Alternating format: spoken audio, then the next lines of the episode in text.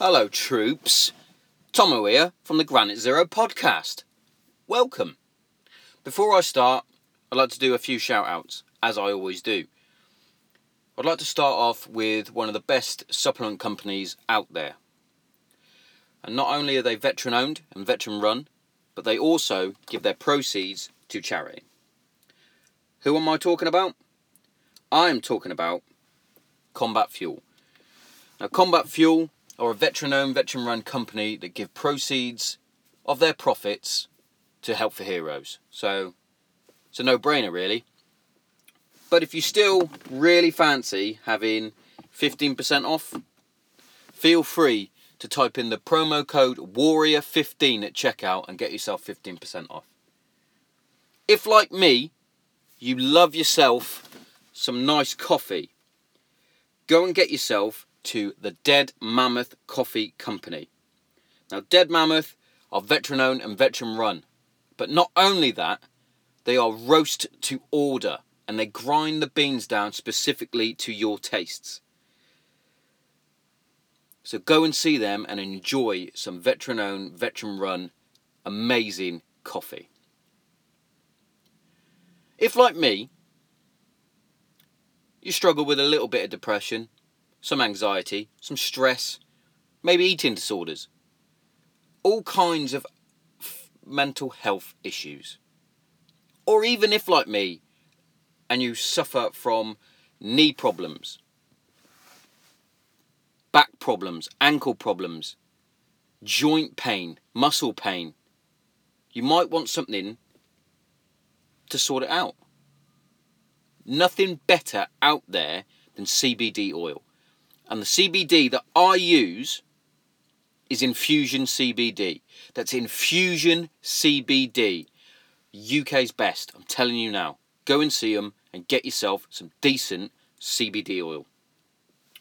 But joining me today is the one and only Stuart Robbo Robinson, aka Legless Robbo. Now I serve with Robbo on 15 Squadron, and we did 3 tours of duty together. Unfortunately, on our last tour together, Robbo struck an IED, and it took both of his legs. But that didn't stop him, and the man is a true inspiration, and is one of the best men that I know. He looked adversity in the face, and said, fuck you, basically. I'm going to continue doing what I'm doing. I'm proud to know him as a friend. I'm proud to know him as the man that took me through a lot of training on 15 Squadron. And I'm also proud to say that he is up and coming and on his way to become a Paralympian and representing Great Britain in the Tokyo Games. Later on in the show, we are joined by Little Brown. He will be late, but you know how it is. His timings are shit, but anyway. Without further ado, welcome to the Granite Zero podcast, Stuart Robbo Robinson. Check it out.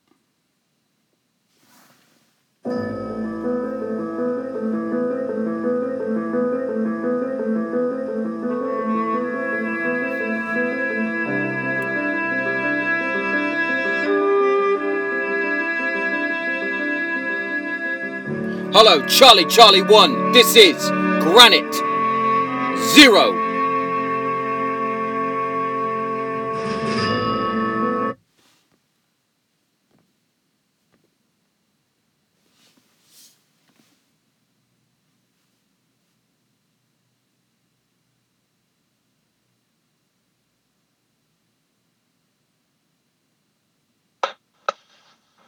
It's 2. Bosh. Robbo, how's it going, mate? Just me today. Darren's, I gave Darren the wrong timings. Admin, from my part, that one. 100%. I don't know what he's doing today. He's normally off, so I don't know what's happening. Yeah. I was like, will you be ready at 7:30? He was like, no. I was like, brilliant. So he might appear in half an hour. Yeah. But we'll just crack on, mate. It's the best way to do it. Are you in a cold edition? I've got a little heat, mate. In heat. Am I? Yeah. Got to layer up, haven't you, mate? Yeah. Layer up and drink the Dead Mammoth Coffee Company. You know what I mean? Good size of the mug. All right. Got to have a big mug. You know that. You know the rules, mate. I've got my 15 Squadron one somewhere. Oh, the blue one? Yeah, the blue one. You know, you remember when Robbo was in charge of the flight fund? He was like, what does everyone want? We were like, oh, we wouldn't mind having a piss up before we go on tour. Like, it fucking buys mugs with it. He's a blue mug that no one will really use it. So what have you been doing today then? Training?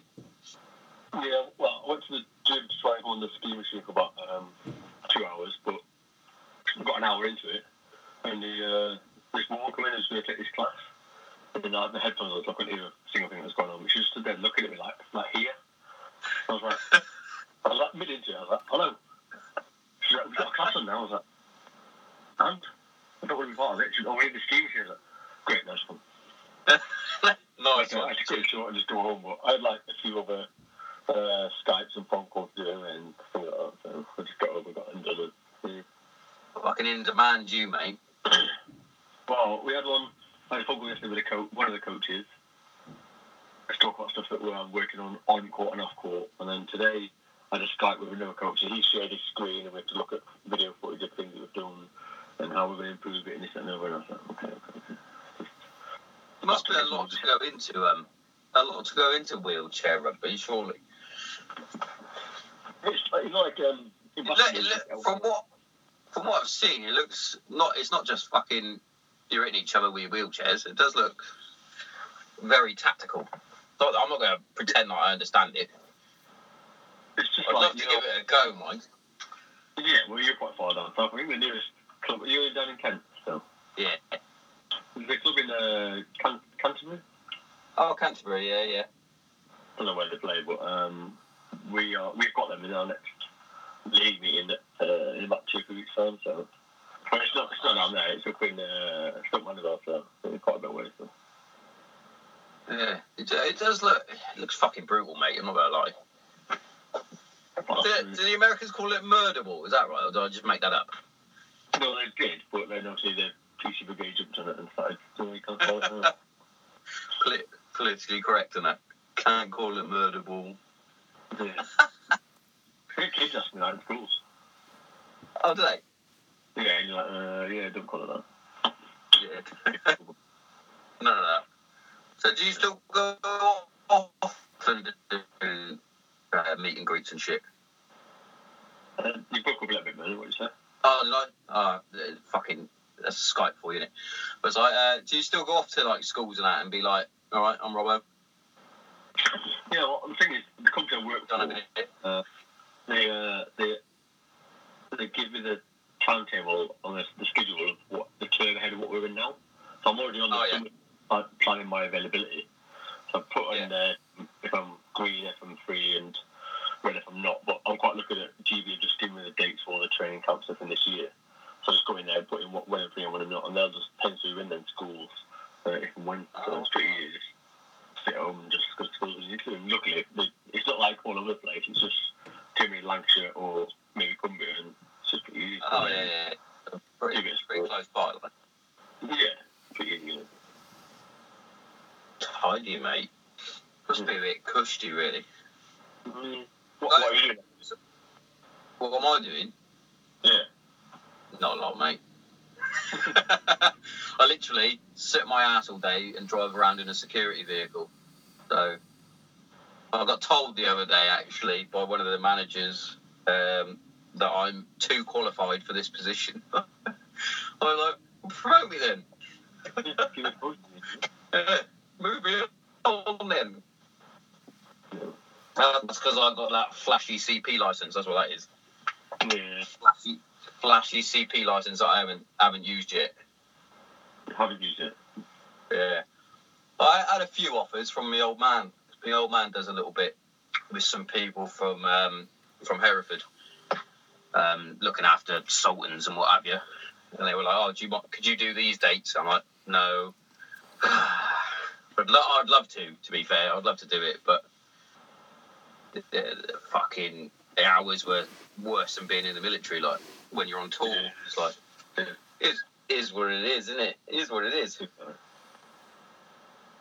So with the Invictus Games stuff, are you have you stopped doing that now? You're just concentrating on retired, hung up the jersey like. Well, you see, obviously the purpose of the Invictus Games is for getting wounded, injured, and sick servicemen and women in a more polite way, off the horses and for giving them a purpose and kind of thing. I think that the three that I did, it did that to me straight away. Obviously, I jumped into it as soon as I could, as soon as I was in the rehab, and it did its job for me. It got me up and about, and I think the difference between the Invictus is that you have to have some kind of injury to be able to play the sport. Obviously, that's why your class is wounded, injured, or sick. Whereas, obviously, now for the GB side of things, you've got to have a certain level of disability still to play. You can't just have just talk about factionality. You've got to have a certain level. And obviously, the way that people don't see it is that because the sport is in a wheelchair, it doesn't realistically matter what's going on below the waist, because to push the wheelchair is anything above the waist isn't usually causing injury. So in a way, I was quite fortunate. I had my arm on the door of the Jackal when it went boom. And when the door went miles away, and my arm tried following it, all the nerves, the tendons, that kind of thing, all quite shot in it now. And the way that it's kind of recovered a little bit now is the bones have healed in a way that my arm now, I can't lift my left arm 90 degrees. So, and especially going from being a left-handed person, I've now had to become rugby. I remember now you've been a wonky hand. Yeah, I had to become right-handed just to play the sport, and obviously that brings its own level of difficulty. I remember when I was a kid trying to throw a stone with your non-dominant hand, and it's just like you might as well just let it roll on your arm.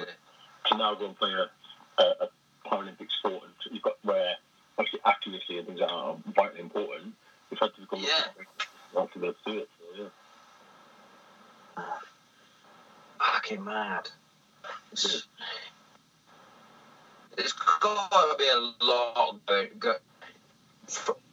I think we both shared a fucking photo about Prince Harry recently as well. Yeah. That people forget all the stuff that he has done. But I think, because that came from something else, didn't it? Didn't the Americans or the Canadians do a similar event, and then they basically took it from that, didn't they? The Invictus Games, and then it went. I can't remember what it was called now. I think he was like a guest at the American Warrior Games, which is again. That's it, Warrior Games. Pretty much a similar thing where obviously women in the sick servicemen and women get to compete playing sport, but that is just for predominantly US servicemen and women. But obviously, I think Prince Harry saw this and thought, let's make an international event out of this, and obviously look where it's going on. I think the coverage that you guys got for it was second to none as well. It gave I still remember it now. My fucking mother-in-law was like, "Oh, your mate Robbo's on the telly." I was like, "Oh no, playing fucking rugby, innit? Skipper, weren't you on the last one?" I did wonder when I was like, I still probably to this day didn't have a clue what I was doing. I was just pushing my name into the wheelchair, but. I managed to come away with gold, and then since then I went away and I've started playing more seriously and taking it a bit more, bit more fit into it. And I made the captain for Orlando and then for Toronto as well. And by that time I was like, look, it's course, it's done this bit for me. I'm not worried about it. Move on. I'm using sports, so let's move on to the team. Fucking brilliant, mate. What have you got lined up then? Because you were off in fucking Tokyo in all sorts playing it, weren't you? Nutter. Yeah, we just got back in November. Yeah, was that... So, the Tokyo thing, was that for them to get ready for the Olympics? To see what it was? They have like a... it's like a World Cup. It's not the World Championships, it's the World Cup. A little tournament that we have. We had it in London in 2015 before the actual Rugby World Cup. And they had it obviously in Tokyo whilst the Rugby World Cup was going on there as well, so we got invited over to take part.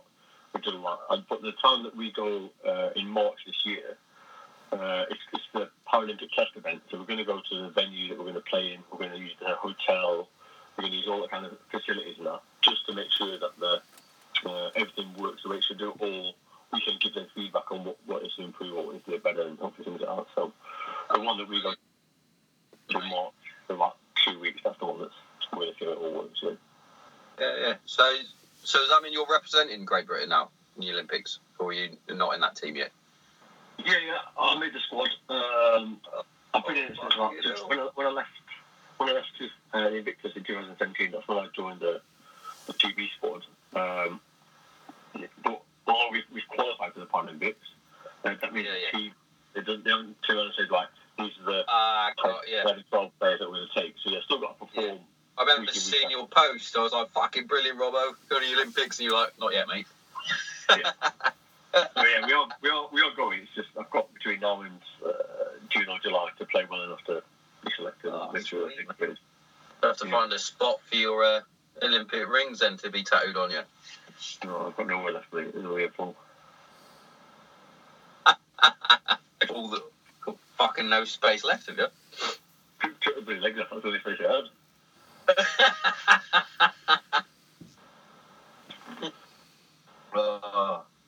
How's the charity going? Is it still up and running? Team Legless challenges. Was it on back? Yeah, we do bits and bobs now and then, but obviously most of the events that we're trying to do are they're meant to be arduous, meant to test yourself. But obviously, I'm now trying to manage my body to make it through training, through competition, let alone smashing it around the sub courses and really your mouth. So I'm just going to take out the thumbs and see how we get on. But for now, I think the guys are still wanting to do something, but it's just whether or not they can do it with me taking part or something. Yeah.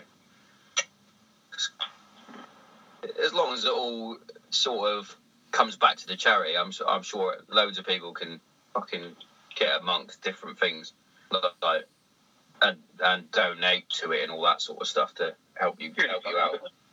Yeah, I mean, at the end of the day, people were willing to... I've had people messaging me private and say, look, we'd like to make a donation to you, can let us know what your charity number is. And at the end of the day, we're not a charity ourselves. What we do is we predominantly raise money for most of the charities that have helped me ourselves. So we, as an entity, we're a team to go out there and look, we are a team that does the event, but any money that comes to us gets straight passed directly to the charity. Yeah, it gets passed on to the other charity. That's a fucking good way to do it, that, mate. I like it. So do you still get involved with squadrons and that as well? Do they still give you phone calls and say, come and visit or whatever? To be honest, not so much now. Actually, a lot of the...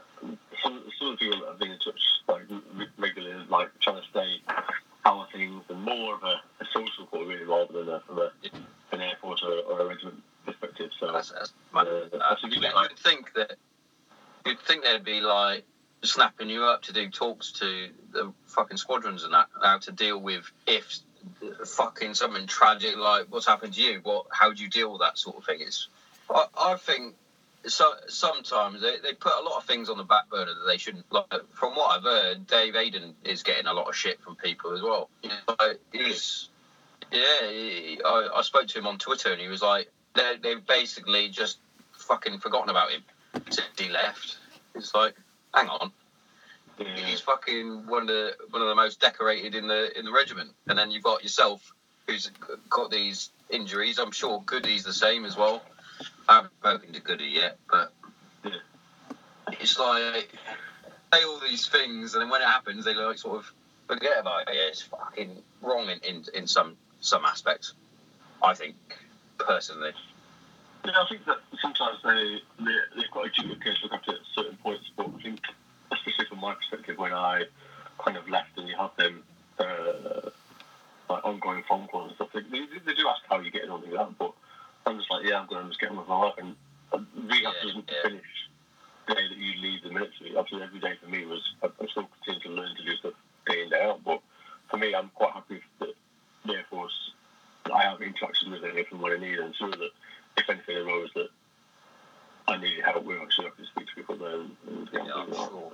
Yeah, definitely. I think we've got a fucking pretty decent charity beyond the Air Force as well with the Benevolent Fund. I think they're pretty switched on with the care and stuff like that. I know they've done some stuff for me old man as well, with his ankles and knees and all that shit from parachuting. They sorted him out with whatever, I don't know. Go for a pint with him later. That'll be funny. Funny it is. But yeah, I've been in contact with Zadel Martin, the 15 Squadron, warrant officer. I put him in one of our guests that we had on the other week, which was that Inner Armour. Those guys, because they're fucking out of this world. The stuff that they were doing. It's like, well, we could have done with some of that before on pre-deployment and things like that. But yeah, it's just something that needs to happen. I think you know, a little bit extra needs to be done at times. But who knows? Yeah. Instead of having people coming around trying to sell you insurance all the time. Yeah, I understand. I mean, like when I was injured, obviously I was under the care of the Personal Recovery Unit down at Highwayton. Yeah. And the officers were great. They took the workload off me and anything that I needed doing to help me sort out. But I think because it was still in the initial stages of being set up, that it was still quite new to them, and things like, especially my level of injuries, they're quite unseen, especially from the Air Force perspective. So yeah. It was a little bit hit and miss sometimes, but it's unexpected, you know, when you're dealing with something at such early stages, and hopefully now things have been learned from what's going on, and hopefully it's something better enough that happens in the future. Yeah, definitely. You must get asked all the time about the actual incident itself, with what happened and how it happened, and you know, it's mad how well, unfortunately for yourself, that you took the brunt of the explosion, and the top cover and the driver had limited injuries. So I think what I can't remember, it was top cover, but didn't he just lose a tooth or something? Yeah, Butler, that's it. Yeah, I'm not sure what happened with Reynolds. Didn't he dislocate his arm or something? But those two got off quite all right, and then there's you. But, you know, like the big thing nowadays is obviously the mental health side of things. Obviously, for me, despite the physical injuries, I was literally, as soon as the med picked me up, I was back into an induced coma, and that was me done. I literally, from being in Afghanistan at some point in February and then waking up in April in Birmingham, there's nothing in between at all. So for me, I've got away pretty lightly, apart from learning to walk again and having life changing disability, but I can deal with that day in, day out. Whereas obviously these guys, they're pretty minimal physical injuries, but for the rest of their lives, being away for the whole incident, and keep seeing that, mate. Fucking, I was talking to Darren about it the other day. How I was the gunner that was on the radio, so I was the one dealing with that, and it's fucking. I don't think people realise what that bit's like, knowing that one of your mates has got this drastic injury, and as soon as I saw it was your PIN number, because I had all the list, so it was like fucking hell. And it's like, well, the only thing I can do is talk to the air desk to make sure that fucking Mert's getting on the way, but. Thank fuck that the guys patched you up as well as they did. Yeah, exactly. Yeah. But fucking, it shows that the skills and drills do work, doesn't it? At the end of the day, yeah. There's a reason why we trained it fucking day in and day out. I remember pre-deployment with Stoney and going to CAF, and how fucking nuts he was about all the medic training. But then you think, I can see why you were so nuts on all the medic training, like walking through the hangar and shouting Cat 1, fucking right leg amputated, do it. It's like, fucking hell, I have to walk around with fucking tourniquets in our pockets. Yeah. Fucking man. It's so funny now, being a civvy. So throughout the 5.5 years I've been training to deal with situations like that. I was having a laugh with the lads the other day. I had to move some trolleys. It was literally some Asda trolleys. I had to take them back to Asda. And I was like, I don't even work for Asda. It's fucking taking the piss. I've gone from fucking playing with guns to moving trolleys. And then you see them flapping over stupid shit. Like, over fucking vehicle check sheets or something. Like, chill out, will ya? Mad, mate. Fucking civvies.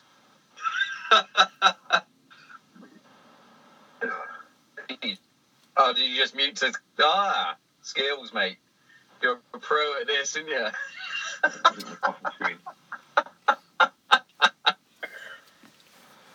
It's really fucking coughing and spluttering and having shit audio all the time. Robbo pauses when he coughs. That's how he rolls, mate. Yeah. Oh, fucking hell. Oh. You should have to do with the guys at Squadron, I think.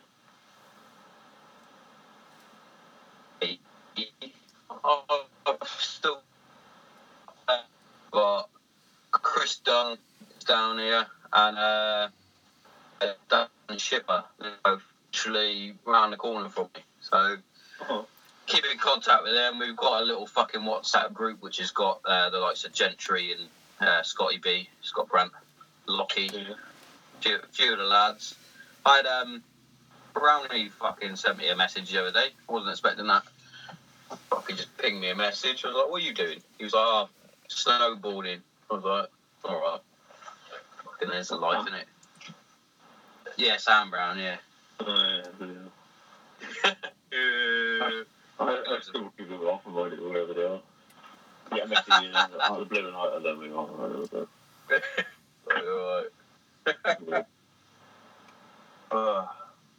Yeah, but to be fair, I had a few lads chat to me as well. Like Gardner's popped up as well. He does fucking all sorts now. He's fucking climbing mountains and shit. He's done all right, isn't he? Yeah. So he's done all right, isn't he? Yeah. It's coming out. Pardon me. But yeah, I speak to Anders from time to time, but he's all the way down in Plymouth being a paramedic now. Fucking crazy bastard. Yeah. Yeah. It's fucking... It's mad, you know. It's mad how you go from such a connected, like, fucking round the corner from each other, literally next door in the rooms, and then you're, like, miles apart, fucking hundreds of miles apart from everyone. Yeah, exactly. Yeah. How are the kids, anyway? They all right? Pretty good, yeah. George has done football training and things like that, and obviously being busy with normal boys on like Xbox and PlayStation with. Yeah. And then little girl, she's at the age where she was born on the 1st of September. Oh yeah. She's at the age of 4 now, which she's not allowed to go to school because she's. Oh yeah, because she'd be. Yeah, it's like the fucking 7th of September, isn't it? They go in. So she'll be another year to wait until she's actually going to year one. It's mad, mate. Fucking they grow up so quick, mate. My eldest will be 9 in June. Yeah. More like 19 in a minute, though. Yeah. That's how it fucking rolls, though, isn't it? That's how it rolls, mate. Oh, fucking crazy. Fucking United are losing. That just popped up on my phone. Fucking 1-0 Wolves. Fucking bullshit. It is what it is now. They've lost it, mate. Dog shit now. Wheels are off. Yeah, wheels are firmly gone, mate. I don't know where they've gone. We'll be losing sponsors and end up by Bolton, won't we? We went down. You went down, and they had to. Someone had to bail you out, didn't they? Yeah, we had to get new wrestlers and things like that, and players weren't getting paid. Oh God. I thought go down to the bottom tier, but I'm quite happy at the moment because I think we do need to go down just to come back up. I think we set and readjust and reset. Yeah. Definitely. So, what else is in the pipeline for you then? The busiest man in the world. Wrote a book yet? No, I don't like that. Get a documentary? No. Well, we did one recently, but that was for some guys helping out with their final part of their degree. So they came up. We showed a little bit of the training work we're doing, a bit on court, and then we had a bit of the charity work that we do. I was a little bit surreal because when in the gym during the gym training session, we've got this tiny little, it's not a very wide room that we use, but they're in there with like this the drone just coming to the place and going away, and I was like, you know, it's just got a lot, and they told me to push towards them, like, you got to move out of the way before I get there with them because they end up with a new one. Aside from all the good stuff that usually happens, I'm hoping that after the Paralympics, maybe to have some surgery because at the moment I've been in the chair now full time for about 18 months now. Went away to the World Championships of Rugby in summer 2018, and when I was away, I thought, do you know what, I'll leave the legs at home. I'll go in the chair and I'll give my skin and my legs the chance to recover and heal from a few all the water and stuff like that. So I had a good month off the legs, came back home, did the legs, did one thing, nothing of it, put the legs on straight away, started walking, literally cut myself to shreds within a week, and I was like, right, I need to get back off. And then I went to the limb centre, chatted to them, they came up with a new leg, and I think now we've tried that many options that no matter what design we make, they're never going to fit me, so the other option we have now that we're different, I'm going to try to make me fit the prosthetic, so quite a drastic way of doing it is a surgery that's come up called osseointegration, which they drill, instead of wearing a socket over the residual stump, they will then drill into the residual bone, and you have like a metal rod inserted into the bone, which then heals around it, etc., and then you just clip the leg onto that, so you have this permanent bit of metal probably out of your maybe your femur or your baloney, whichever one you go for. It takes away all the hassle of having to wear sockets and the normal daily wear and tear that comes with. So quite fortunate that the UK were given sort of funding from the government to fund 20 patients to have this surgery done. And I've been accepted for it, but right now they're just asking what date could work for me to have it done, because I think the gold standard recovery time is about 6 months, and I don't want nothing to get in the way of the Paralympics, so for me... No, of course not, no. Let's wait until at least after September this year, and then we'll go for it from there, so fingers crossed we'll go and do the business out of Tokyo and come back and get back into the series and get up and walking again, so... Brilliant, mate. I've always wondered, right, with the legs, do you get to choose how long they are? That's like a really stupid question to ask. To a degree, yes. So they asked me how tall I was before. Yeah. We'd like to think that's how it is, but obviously to start with, they get a little bit shorter, because obviously that way your point of gravity is a lot better, and it makes it a lot easier to walk, something like that, so... but then from there, they try and get back to normal height, which is what I did. I went back to normal height, but then I asked this special adapter, because I was in my left leg, which I have a prosthetic, a mechanical knee. And this knee, it makes it very difficult to put trousers on and off, because it's not like you can't just bend your foot or your knee or your ankle like you can like a normal leg. So I put this little adapter in, which spins my from the knee downwards like 360 degrees. Yeah. And when I told the prosthetics about this, they were like, yeah, that's fine, we'll put it in here, but it's going to make you taller than what you originally was. And to me, I was like, yeah, that's fine. I can remember being 6 foot. It's just what I want. So, and the other thing they say to you as well is, a lot of questions that people ask me is, are you still the same shoe size? Yes. That was the next question. Yeah, I said yes, because obviously at home, I thought it was a size 8 shoe, so I'm not going to go, yeah, can I be a size 6 just to go and buy a whole new outfit of footwear? Yeah, exactly. I was going to do the same one, so... I was going to stick with the same one, isn't it? Yeah.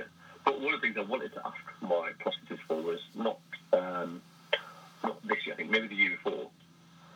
I was going to go on holiday, and with my prosthetics on the feet, I wanted to wear flip-flops. Now, in order to wear flip-flops on prosthetic feet, okay, when you wear it on your normal feet, you have the gap. Yeah, you have the gap in it. Yeah, yeah. Now, because I'm a below knee and a above knee, I have different feet on each prosthetic. So on one of them, I've got the gap, and the other one I don't. So it's like a wedge. Yeah, yeah. Feet, so they said, look, we can give it on one foot, but not the other. What good is that? I don't want to flop everywhere or flip everywhere. I want to flip on top. So there's no round it. They said, look, you can either wear like a pair of like the strap there, flip up to the sandals with a Velcro on. And I was like, look, I'm not 58 by now, so I'm 5 by now. I'll wait. There we go.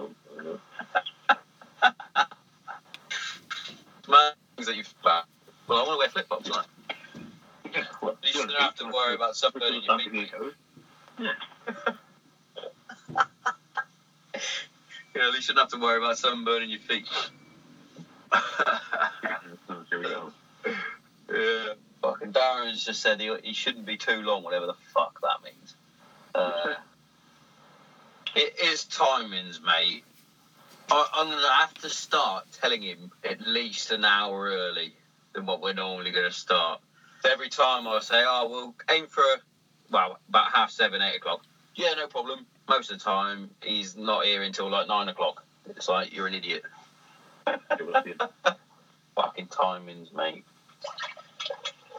Ugh.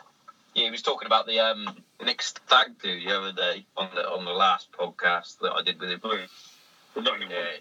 Yeah. He said that was obviously that was like first and last time he's seen you. But I think you'd I'm not sure how. When was that? Nick was still in, wasn't he? 15 maybe. 2015. Maybe a little. Ish. Who knows? Can't remember. Not like I was the best man or anything. Should remember that. But... yeah. Fucking, we didn't realise how harsh it actually was to basically make you walk around fucking the whole of Nottingham to try and find a fucking bar, wherever that bar was. Fucking Brownie. He's like, my cousin's in there. So? I remember being in one of the bars and just constantly looking off, I guess I went to sit and just someone sick because my legs are killing me right now. I was like doing a bar when it's busy. They're walking past me, standing on my toes. I was like, look, if I could feel my toes, they'd be hurting right now, but I can't, so it doesn't matter. But I still need somewhere to sit because my bloody legs are killing me that I'm wearing, so... But, yeah, I do remember that fucking bloke barged into you.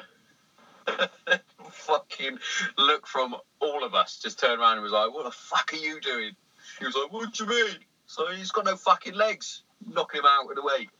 I told you that. It's not like they're inconspicuous. He's got shorts on. You can see them. Well, yeah, just making it obvious, isn't it? Well, I do. You did. I can't remember. Did you have your camo one on? Because that makes all the difference. You might have had Spider-Man. I can't remember. I probably had both on. So probably yeah. Spider-Man. Did you choose them, or did the boy choose them? I think I actually chose the Spider-Man one myself because just before I left rehab, they said to me, oh, by the way, for my right leg, which is below knee, I'm entitled to a second leg. Obviously, you have one leg for prosthetics. So the left one's quite an expensive one, but the right one, so you can have another one if you want one. I said, fine. So actually, I was wearing one as it is, and the socket that I was wearing was just a pure carbon fibre one, no change. So when they brought this other foot out, I thought, it's going to be my spare...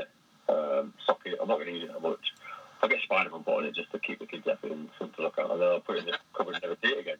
And then I tried it on, and obviously the foot was completely different, the socket was different, it felt so much more comfortable and so much more responsive with the foot. Now I'm actually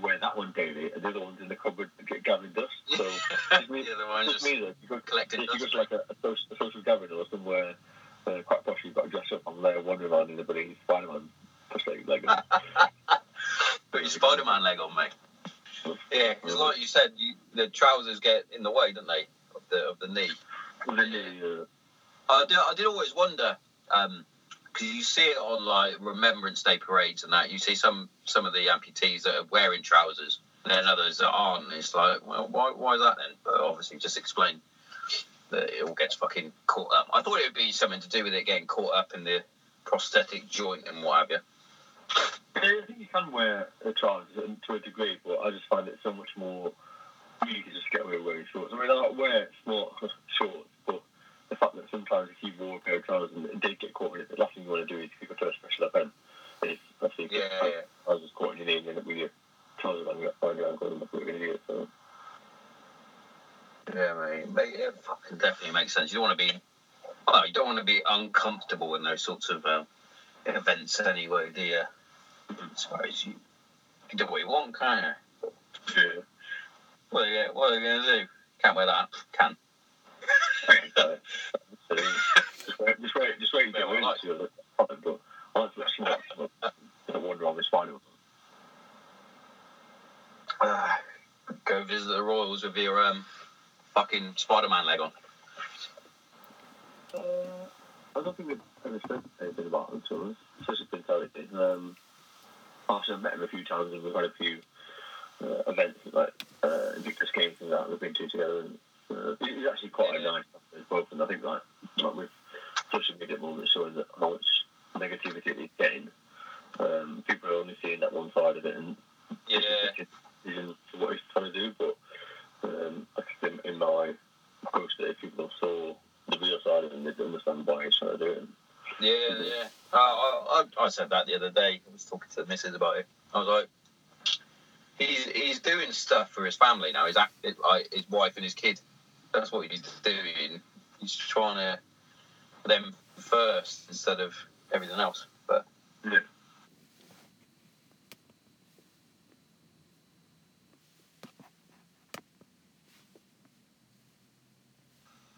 Part of the royal family. You could say that about all of them. If you're going to say that argument. I've seen that people were responding to some of the stuff that I put on social media saying that we're not fussed that he decided to go abroad or just step back from the world. It's the fact that who's going to pay for his security and stuff like that. But he said in the reason where he's going that he wants to become financially independent. So not only is he going and taking a step back, he's taking a step back from the limelight, but from being reliant on the funds and the... Yeah, exactly.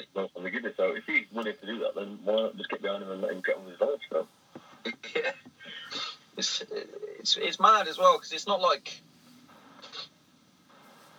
he's next in line either to be king. So if he wants to take a step back, He's not going to have the duties that William's going to have in the royal fucking aspect of things, but. Just after watching The Crown, mate, it's a bizarre world anyway. I'm not sure that it's yet, so I'm not being able to watch. So you don't have any time to watch fucking TV series, mate. You're the busiest man in the world. Training, smashing people in the wheelchair. Fucking life, mate. Actual elite athlete now. It's not always got done. Well, oh no, so the Olympics, right? That will be the same as the Rugby World Cup, won't it? So it'll be morning, sort of, our morning. We've not been given the times of the games. We know that it's, obviously, the Paralympics, it's a 2-week event for the Paralympics, and the rugby is usually on the second week of any Paralympics, but for this time, we're competing the first week, so we've got the second week a little bit freer. So you're going to be doing some sumo wrestling, mate? No, probably just sit on. All right, you stick your legs on and give it a go, I reckon. Let me say that. Put your little nappy on. Wow, I know. Yeah, it'd be nice.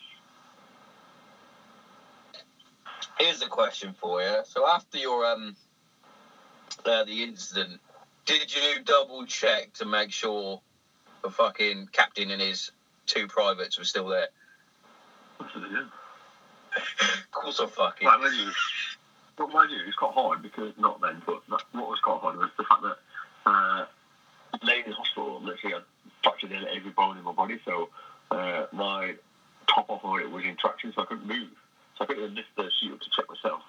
And obviously you've got to try and find out these kind of things, so there's ways and means around it. But not only that, but my two eyes were wired shut, so I couldn't communicate with people who were verbally. Oh yeah, because you were all shut, weren't you? Yeah, forgot about that. You can't communicate to people with your hands and point to where it hurts and that, and you can't speak to people physically as well because it's so hard work. And the only way we could manage to get around it was obviously AB used to have an iPad.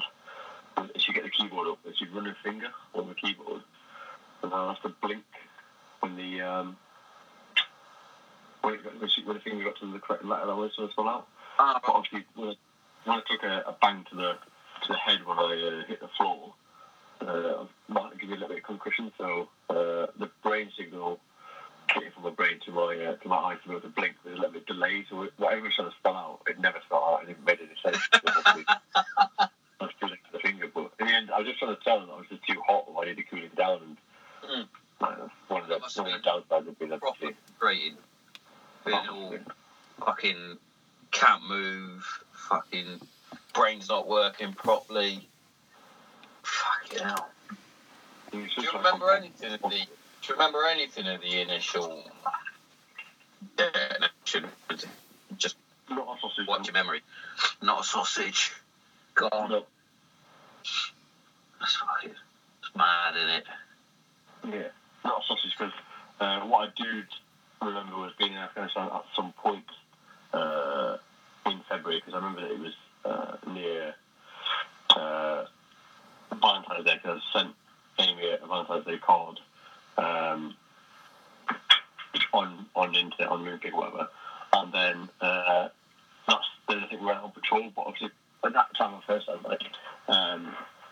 the patrols kind of all like merged into one. You could be having a chat with headminder or doing a test for patrol, there's still time I could say, oh, I remember doing this patrol. Definitely all moulds into one, definitely. And then, after the next thing, I woke up and I was laid in the hospital in Birmingham. It's absolutely freezing and just trying to work out what had gone on. So, and literally still to this day, there's no memory, no recollection of what had gone on. So, in a way, that's kind of a good thing. It can't be something that you'd want to remember, really. Yeah, exactly, yeah. You know what I mean? They kind of get up and reply from... Oh, fucking hell. Hold on. Oh, don't you just love it, right? So my iPads at the minute, I've got two iPads working. One's doing the audio, one's doing this bad boy. But they are under the name under Kate's fucking user, and her dad's just tried to phone. So that's cut off the fucking iPad that's doing the audio. Luckily, this one is still this one's still recording. So we got this for the the YouTube, but it's so fucking slow. Look, I'll show you. This is where this is all fucking falls apart now, isn't it? I don't even know what it's doing now. You can't even see that, can you? Just paused. I don't know what to mean. Doing its own thing on 2%. That iPad I actually bought in Afghan from the American PX. That's how old it is. Fucking 2013. But first gen, mate, it's got the old charger, the fucking big fat charger. Why one? Yeah. It's such a rascal fucking thing. Oh, come on. What it's doing now, that stupid thing, is processing all that conversation we've just had. Yeah. Before I can start again. But whatever. It makes a change for the video version to get the extra bits. I'll tell you what, I don't think I've done a single podcast where I haven't had any technical technical difficulties. Oh, fuck it. One day, I won't be in a shed doing it. I'll be doing it in a fucking studio. There's the goal for you. There's the goal for you. In the shedio, mate. What a rascal fucking... Come on, you piece of shit. Do something. Whatever. Anyway. Oh, fucking nothing from my brother. See what I mean?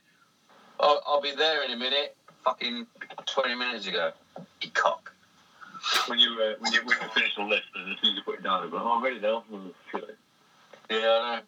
I'll be going, I'm not, mate. I'm off to the pub. So, I had a phone call from my brother-in-law. He was like, I heard you and your old man had come to the pub. I was like, might be. And he was like, oh, we're all playing darts. I was like, oh, I couldn't think of anything worse than playing fucking darts.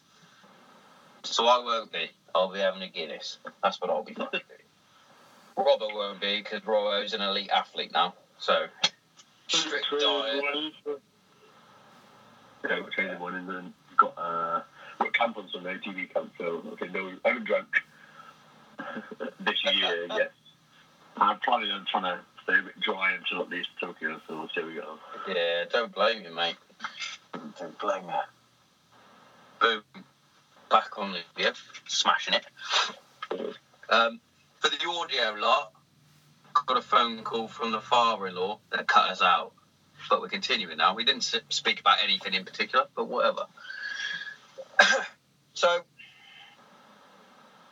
what do you think of your chances in Tokyo then? I think on a squad where we're improving all the time. We're a completely different squad now from when the guys went up to Rio and competed. Obviously, we went out there to Tokyo. Just gone in November. We played okay, but not up to our normal standards. I think that the fact that we can knuckle down this year and work on the little things that let us down in Tokyo, then we've got every chance of coming away with a medal. So I think that's the goal. To go there and smash it. So, yeah, for myself personally, once I started taking the sport a little bit more seriously and realised that this was kind of an option for me rather than going out and getting employment, that I wanted to at least go to one Paralympics just to try and show the kids, or give the kids that I've still somebody to look up to and such things like that. So for me, it's all about the main focus of getting them and playing the best that we can, because we don't even know, do with injury or with any of us, circumstances, what's going to lay ahead of you, so no one ever really. Yeah, well, fucking good on you, mate, to be fair, because like you said, to be fair, the Invictus Games got you off your ass and got you doing stuff, and I think that sums you up, like you haven't just taken you've got the injury, blah blah blah, but you didn't let it stop you. You carried on fucking going. It's really inspirational, I think, showing that it doesn't matter the limitations that you have. Again, it's not going to stop you. You've still got your goals that you've set, and you're going to go and fucking smash them. But you're going to go smash them bastards in fucking Tokyo. Yeah, I think so. Yeah. So who's the biggest rivals then? I think we're ranked fourth in the world.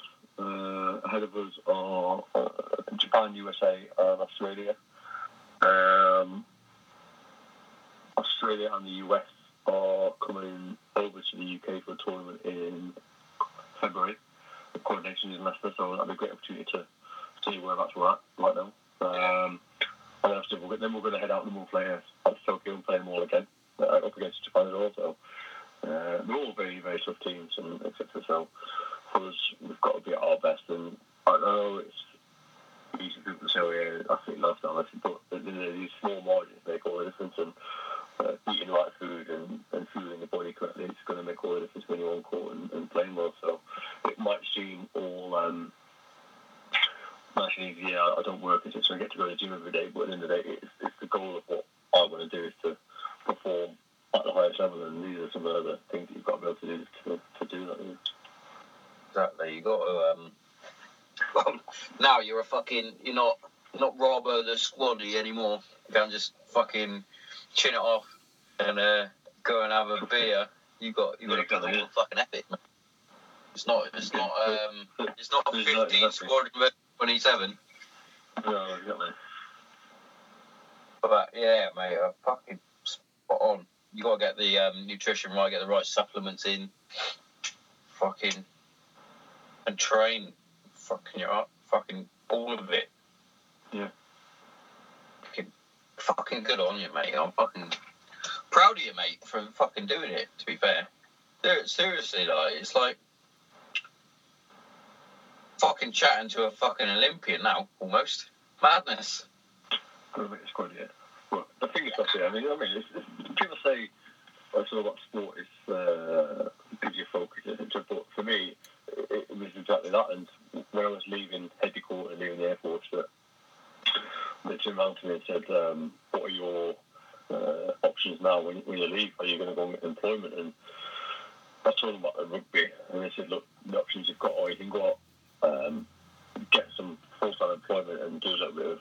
Rugby on the side, or you can like literally get stuck into rugby full time and do a little bit of employment on the side. And obviously, at that time, I'd done 16 years in the Air Force, literally, obviously, in and out of operations, home and abroad, and doing things like that. So for me, it kind of made sense. And I just sounds a bit of a cheesy cliche to say it, but it's kind of with a sport that I kind of fell into, and it's just made the right sense. Let's go and play some sport and see where we can take it, and fingers crossed we're going to go all the way to Tokyo and go.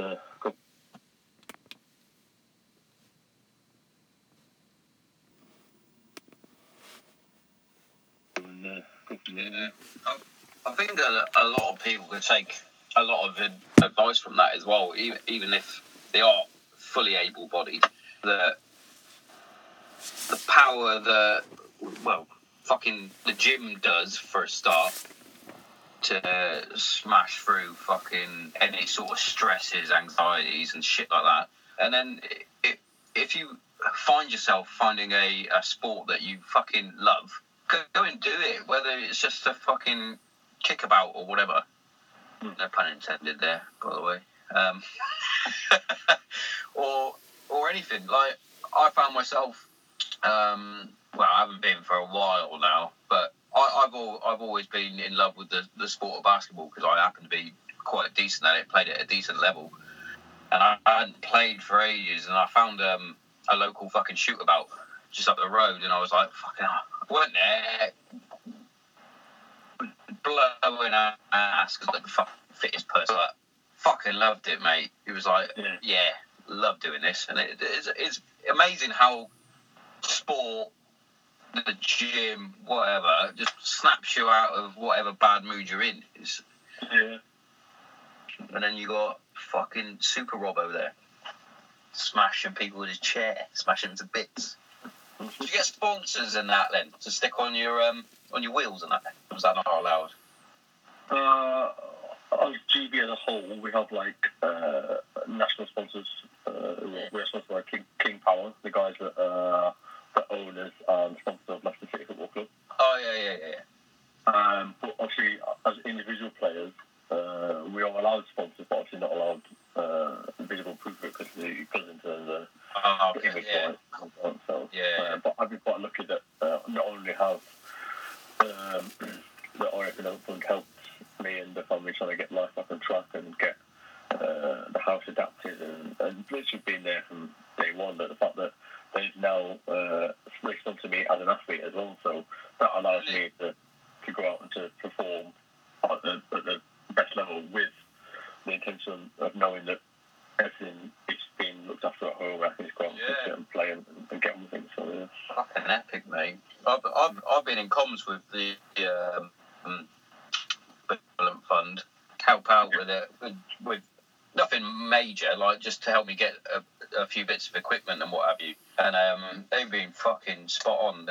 I'm just waiting for a bloke. I've got to get a bloke to come over and do some sort of evaluation assessment thing to make sure that I'm not fucking lying about everything. Just like that, get my biff chit out. And then hopefully they'll help me out with a bit of funding just to get some kit. So I'm not asking for much, but recording off 2 iPads, even though one's just died.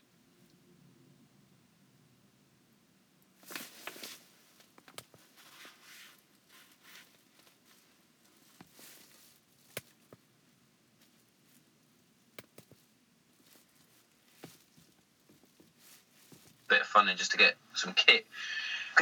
So I'm not asking for much, but recording off 2 iPads, even though one's just died, so somehow I'm going to have to get the audio from this video. Yeah. Fucking my... The annoying thing is, I've had that fucking shit iPad on charge all day.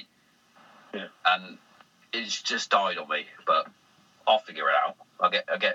I'll get my producer that's not here to do it. I don't know. Yeah. Oh, fucking funny. Oh. So you're training tomorrow, you said, didn't you? How many sessions do you do a day then? Because obviously that is now your job. You are wheelchair rugby man. All right, so I'll go through the week, which is easy rather than for a day. Go on then. So on a Monday morning, I'll usually go for a swim. Once I'm up from there, I can come home, have some breakfast, drop the kids at school, then I'll go in the college back to Sheffield, do a training session in Sheffield, and sometimes, depending on how I'm feeling on that Monday, I'll then try and head back and go to the evening circuit.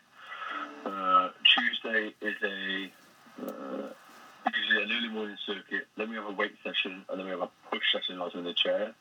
The training is done by about lunchtime, so we can have like the rest of the day to recover. Wednesday is a track session, so we found an indoor track, so obviously we can get away with it in the winter time. Nice. And then Thursday is, again, a circuit. Tomorrow we've got a rowing circuit, and then a normal circuit, then a bit of weights, and then a bit of a steam afterwards. Friday is a little bit of a hit and miss, so sometimes we can mix and match if we need to do any more weights or have a bit of a stretch session, etc. Saturday we have again sometimes a bit of fun. The gym that we use, they do family circuits, so we take the kids down and take a go with them and get them involved as well. But then on top of that we have club training session on Saturday, so we then head to South Forks again, more travelling and do that. And then finally Sunday, obviously with everyone it's such a day of rest, so I'll have a day off and finally let my body recover and have a bath and have a nice bit of a nutrition on Sunday, and here we are. So it's pretty much living in and out of the gym, you know what I mean? So I've been quite lucky that the gym that we use have been massively helpful, and like literally anything we need to help us out with, so it's been really nice. So when's game day then? What days do you play? Obviously you have a club as well. You play for is it Ospreys? Did I just make that up? Might have made that up. Just a little bit outdated, that's all it is. So, when I did Invictus, the coach of the Invictus team was also the coach of the Ospreys, so the South Wales rugby team. And they also had a wheelchair rugby team. So, obviously, I started playing with them, he kind of poached me and sent me across to them. So, I played for them. That's kind of where I learned how to play there, to work properly. And then from there, once I started making the GB development squad, etc., I was actually travelling to South Wales from where I live, a good 4 or 5 hour drive. And a bit of a trek. We kind of raised a club that's a bit closer to home. And luckily for me, when I went to Rio as part of the inspiration programme, a few of the guys there kind of like threatened to beat me up if I didn't join the Southport team, so I kind of made my decision there and then. I'm joining the Southport team now. And I've been there ever since. Games. Corn non-stop. We're in Division 1, we're coming to the top of the league. We've been abroad 3 or 4 times now in the last year, 18 months, and won every 12 they've played in, so things are definitely on the up. And the thing is about the club team, the league that we play in, whereas obviously like football, every weekend, your football team, so United, they'll play somebody different one day, can't they? Yeah. When the rugby world, what happens is, instead of playing every weekend, we meet play once every 6 to 8 weeks. And you then play, over the space of the weekend, you play every single team that's in the league.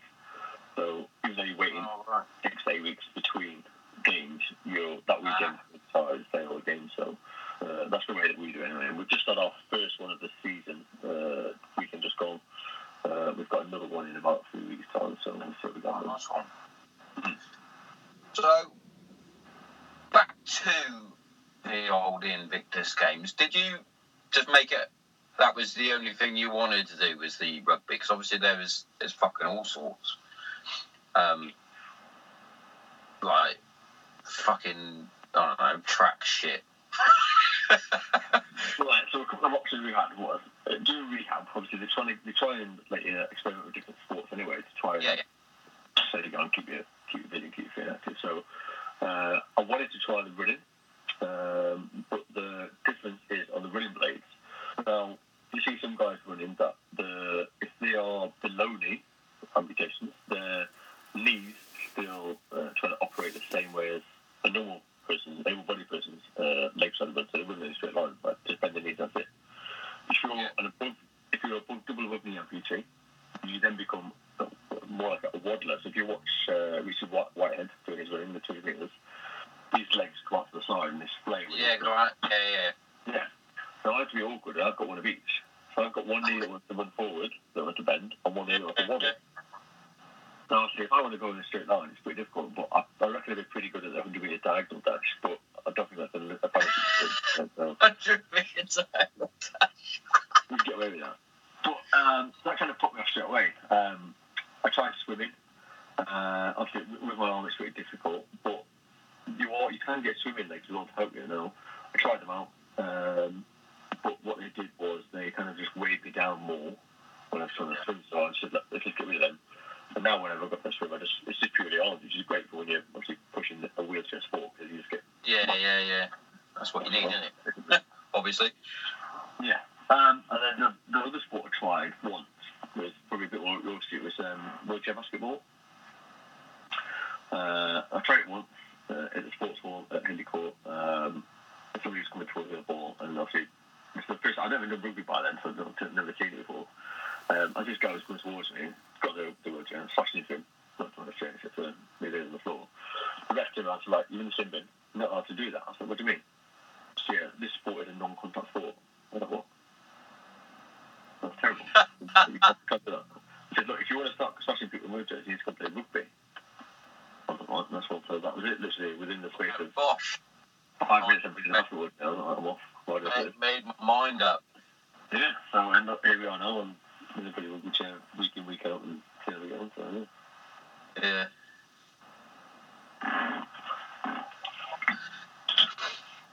Fucking misses.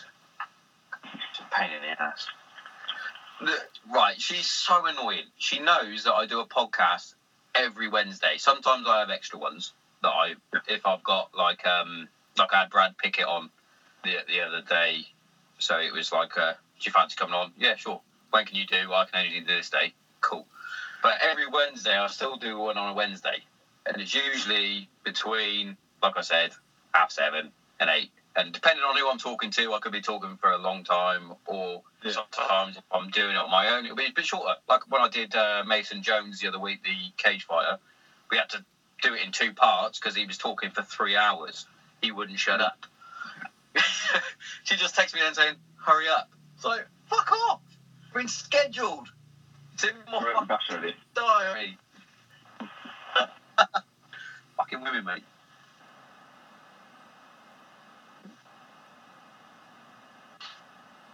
Fuck off. So. Oh. I know why. Hands in the living room, and she's probably when do we go to the bloody pub, boy? Yeah, it's very few to the pub. Fucking hell. Yeah.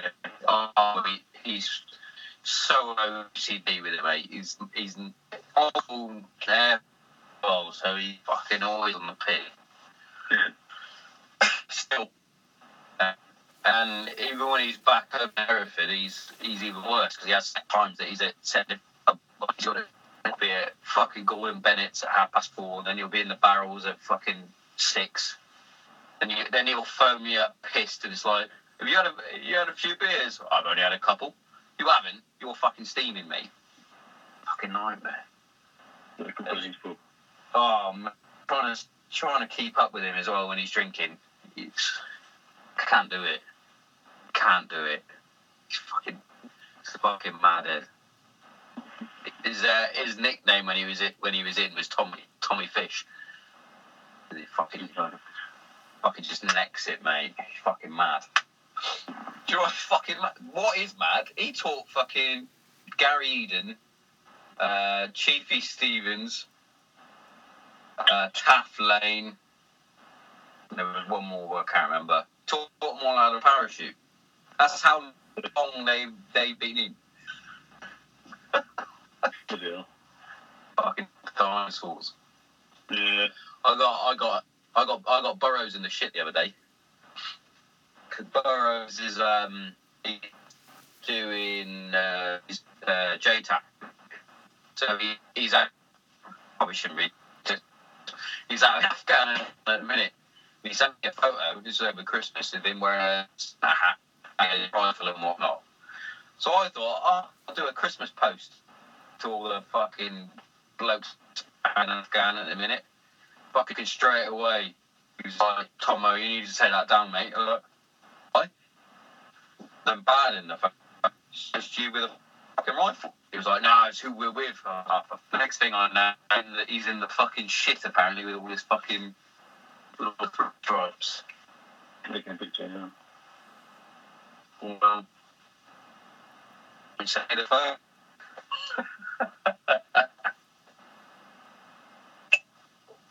Oh, I'm gonna be pissing like a fucking bull now. Extra large cup, mate. What's that? After coughing a few Guinness, you will be. Oh.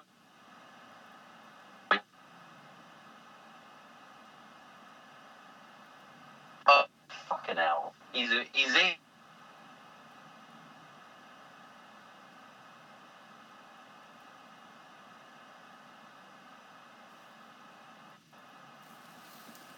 What's going on? You still there, Robert?